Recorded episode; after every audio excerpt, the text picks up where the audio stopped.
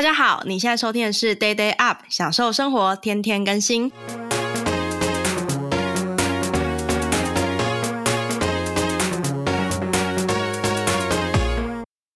大家好，我是日更堂团长小金鱼。我们今天很开心来邀请我们的团员 Esther 来跟我们做一个日更团的分享。好 ，Esther， 可以请你先跟大家做一个自我介绍吗 ？Hello， 大家好，我是 Esther， 我是一名生活体验优化师。其实这源自于我其实是一个非常懒惰的人，我每天都在想说我要怎么样让自己再多睡五分钟。所以啊，我就开始在思考，那我要怎么让我的生活还有工作去提高更多的效率，让自己再多睡五分钟。然后因为我过去是数学系的关系，所以我会去分析跟拆解所有的流程，然后也会感性的觉察自己的内心真实的想法，然后去优不断的优化自己的生活体验。那我目前有经营的粉专跟 I G 是生活体验优化师，主要是以优化这个东西为核心，来去谈生活、工作和活动如何优化的思维跟方法。好，谢谢Esther。那因为我是啊、呃、日更团团长，所以我都很好奇说，就是究竟这些疯子加入日更团的这个契机，跟一开始想要加入的原因是什么？还有，因为我们一开始像是需要大家订立目标的嘛，你那时候订立了什么目标呢？嗯、哦，我一开始的契机就很简单，就是我其实是第二波的新生儿宝宝，然后我每天就一开始前面我就看着我的室友每天都在日更啊，然后他后来每天就一直跟我提到小金鱼今天又做了什么，小金鱼又说了什么，然后我就会诶偷偷的看着，我就觉得好像好好玩哦，然后我就默默的成为小金鱼的粉丝，成为他的订阅者，然后每天看小金鱼说日更团又发生了哪些事情，就觉得这好像是一件很好玩的事情。然后最后就是在前阵子有一个线下聚会，然后看到我的室友在台上有一个闪闪发亮的样子，然后我就觉得哎，我也想要成为一个闪闪发亮的自己。对，这就是一开始的契机，就是是小金鱼的小粉丝然后又想要成为闪闪发亮的人。对，那你在日更的这个内容里面，你有比较偏重在哪一块吗？偏重在哪一块嘛？主要的话就是分成三块，就是生活、工作跟活动。对，然后就是想要透过输出的方式，然后让自己累积跟记录，然后去觉察自己的一些问题。那因为其实日更就是要每天都要更新嘛，那这中间你有遇到什么样的困难吗？哦，有有有，因为我这这开始日更呢，我就想说我要做到底要做什么样的主题呢？我就回想我过去，我们很喜欢看书，但后来就渐渐的很少再拿起书本，只是跟以前比起来，我其实统计过，我从小到大应该读过上万本书，但我到后来读书的频率就大幅的降低，然后我就开始思考，那我要怎么督促自己？所以我开始了开启了一百天，一百本。阅主题是阅读的分享，然后你说的那个困难就是，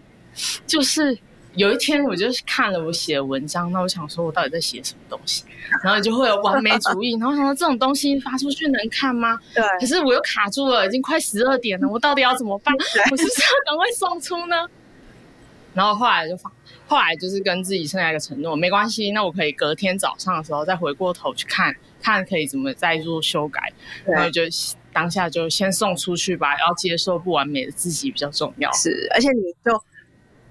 名副其实优化了你自己。当你每天再重新回去看的时候，但其实日更团团都会有完美主义，对不对？你有没有关注到这件事情？对对对，有有有，大家都会觉得啊，我好像要做到什么程度才可以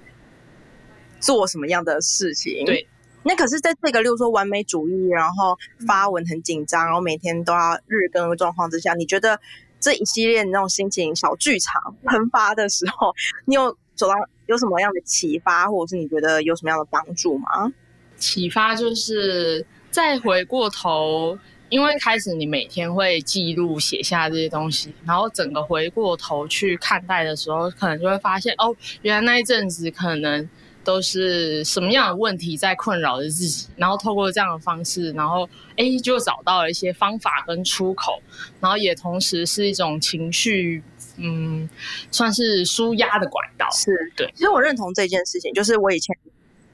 国高中开始就会写那种日记、哦、就是而且是那种很可爱那种本子，然后一天走一行、嗯、哦，我知道了，对，我也超喜欢写这种。然后我有一阵子我就看到嗯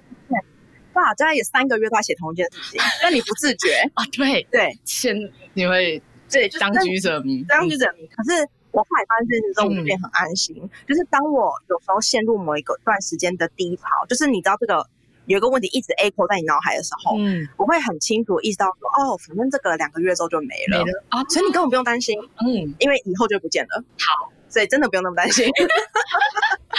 我觉得日更有帮助我。这件事情就你更知道自己的循环是什么，所以我觉得其实如果你有观察到，你就会未来你会心安定，心安 定, 安定很多哦。是，这好像就我跟室友讨论过，然后我就觉得，哎、欸，我在某每一年的某个时期，就会好像开始有一些症状发生，然后就有点像症候群这样子。对，然后就但你就会要逐渐的更了解自己在哪个时候会发生什么事，可以做一些小准备或是之类的。对，然后或者是就像你说的，就会有一种安心感，没关系，这两个月后就会结束了，真的就会结束了。那一开始的时候，其实加入日更堂是要定定目标的，你那时候的目标是什么？嗯、然后你现在有，例如说达到自己预期的目标跟结果吗？我是第二波的团员，我们还没有结束。那目前呢？目前目前的进度就是比较 focus 在我让自己稳定的产出，然后有开始在规划哦，我要怎么朝着我的目标前进。我希望就是可以之后粉丝可以达到五百个人，对，然后就开始规划说，那我要做什么样的行销方式，要怎么做导流，让更多人看见我。好，因为目标粉丝是达五百人，那我们再讲一次 Esther 的粉丝团叫什么名字呢？我的粉丝团是叫做生活體驗優化師。生活體驗優化師，大家现在如果在听 podcast 的话，就可以打开你的 Facebook 搜寻一下。那我很好奇，嗯，因为我们是一群疯子，你会推荐其他的人加入这个疯子的挑战吗？就挑战日更，或者是你觉得怎样的人适合日更？我觉得如果有意识的想要做持续的产出的人都很适合来到这里，而且就有一群疯子陪着你一起前进，那种感觉是很温暖的，你每天都会看到，这也是一种动力的来源吧。对，就是有一群人，我觉得这件事情是对我很大的很大的就是鼓励，嗯，就是每天上去社团，因为我们是一个封闭性社团嘛，所以没有人挤得来，但你就看到里面每个人都天都有人在 po 说，哦，他今天写了什么？对，哦，天哪，这些人啊！但是你会觉得每个人的人生都好有趣，好有趣，对，对，就不只是哦，我写职业，然后我写就是生活，生活，还会有人写什么财经啊，然后阅读啊，嗯，然后甚至还有英文版的，我们有英文版的日更挑战，非常非常厉厉害。好，那到这里已经到尾声了，你有没有还有什么特别事情想要跟大家分享的呢？嗯。我觉得如果喜欢阅读的人可以推荐开始使用嗯主题式阅读方式，就是你找一个想要做的主题，然后开始去看这类型所有相关的书，你会发现到后面你会有一种成就感，是你看书会越来越快，因为这些东西都在谈相同的架构，但你会有一种有一点到后面会有一种打通任督二脉的感觉，对，就是哦这些书，但他们会用很多不同的例子还有方法跟你分享，然后就会有一种融会贯通的感觉。这个方法我很推荐，对，就是当你想要研究一个主题的时候，你就不要想太多，你就是把大家推荐的不用多，就三到五本，嗯，你看完，你就会发现你看到第四本的时候，你速度飞快，对，然后你第五本呢还觉得哦一二可以跳过，呃、看一下三，看过了，对，怎么都是有些理论是共通的，而且是它就是一个理论，没错，谁来讲它理论都是一模一样的东西，然后你就更好奇例子，对 ，case study 是什么，没错。久了之后，你就发现你可以把一个理论放在很多不同的使用情境上面。对，因为你看太多次了，它就进入你的脑海里面了。对，然后就觉得，哎、欸，这边也可以用，那里也可以用，然后就觉得，哦，这个东西真的是真正的属于自己的东西。没错，我想这个是 Esther 在做就是阅读的这个输出的时候一个很大的 feedback。好，嗯、那 Esther 到这里，你还有没有什么是想要跟大家一起分享的呢？嗯，我很想要从一个就是刚开始做日更的人，然后问一个已经做好久日更的人这一嗯一路的心路历程，我就很好奇，问是不是有点像，就是我很好奇，像我每天回到家就每天现在回到家都已经十点了，对对，十点多，然后我开始打开我的电脑，然后开始日更这件事，其实有时候就觉得累得像狗，我为什么还要做这种这么逼人的事？那我就很好奇，那那你如果如何去看待这些过程，然后如何让自己坚持？我觉得坚持第一件事情是我在这中间得到的快乐上是很多的。我第一年二零一七到二零一八年做一整年，其实我做到二零一九年的时候，其实我的快乐是来自于哦，我发现原来我的朋友是支持我这件做这件事情的。我那时候部落格超阳春，你有看过我第一？二零一七年部落格吗？有有有，长得超丑，连搜寻功能都没有，也没有什么上页功能。可是我有群我的朋友是我铁粉，嗯、每一篇文章都按爱心，每一篇文章都留言。我现在我就想说，这是真爱，这真真爱。你看二零一七年的文章，我说天啊，这是什么？自己都想说哦，我没办法接受。但是我第一次遇到，就是日更的时候遇到的快乐，嗯、所以那个时候没有没有真的不是呃。那时候很少，嗯，不认识的人成为我的粉丝，嗯、是我的朋友，我真实的朋友，我大学同学、高中同学、国中同学 ，whatever， 就是我我已经认识的人，嗯，给我的给我支持。然后我第二次日更的快乐是因为有你们，就觉得说，哦，原来我除了有身边真的朋友之外，我还可以扩大我的我的交友圈。然后这些人是真的看了文章，而且很多时候很感动的事情是，其实我可能没有太过于宣传我自己。可例如说像 Esther 就会说，哦，室友一天到晚在讲小金鱼，所以你就知道了小金鱼。所以很多时候我是被被大家讲的那一个人。然后像我也会说，哎、欸，那你知道我们团里面有一个在写，就是啊、呃，就是职涯的吗？哦，还有一个叫什么啊、呃，油画师，你要看一下什么？就是我觉得这件事情是快乐的，就是仿佛对。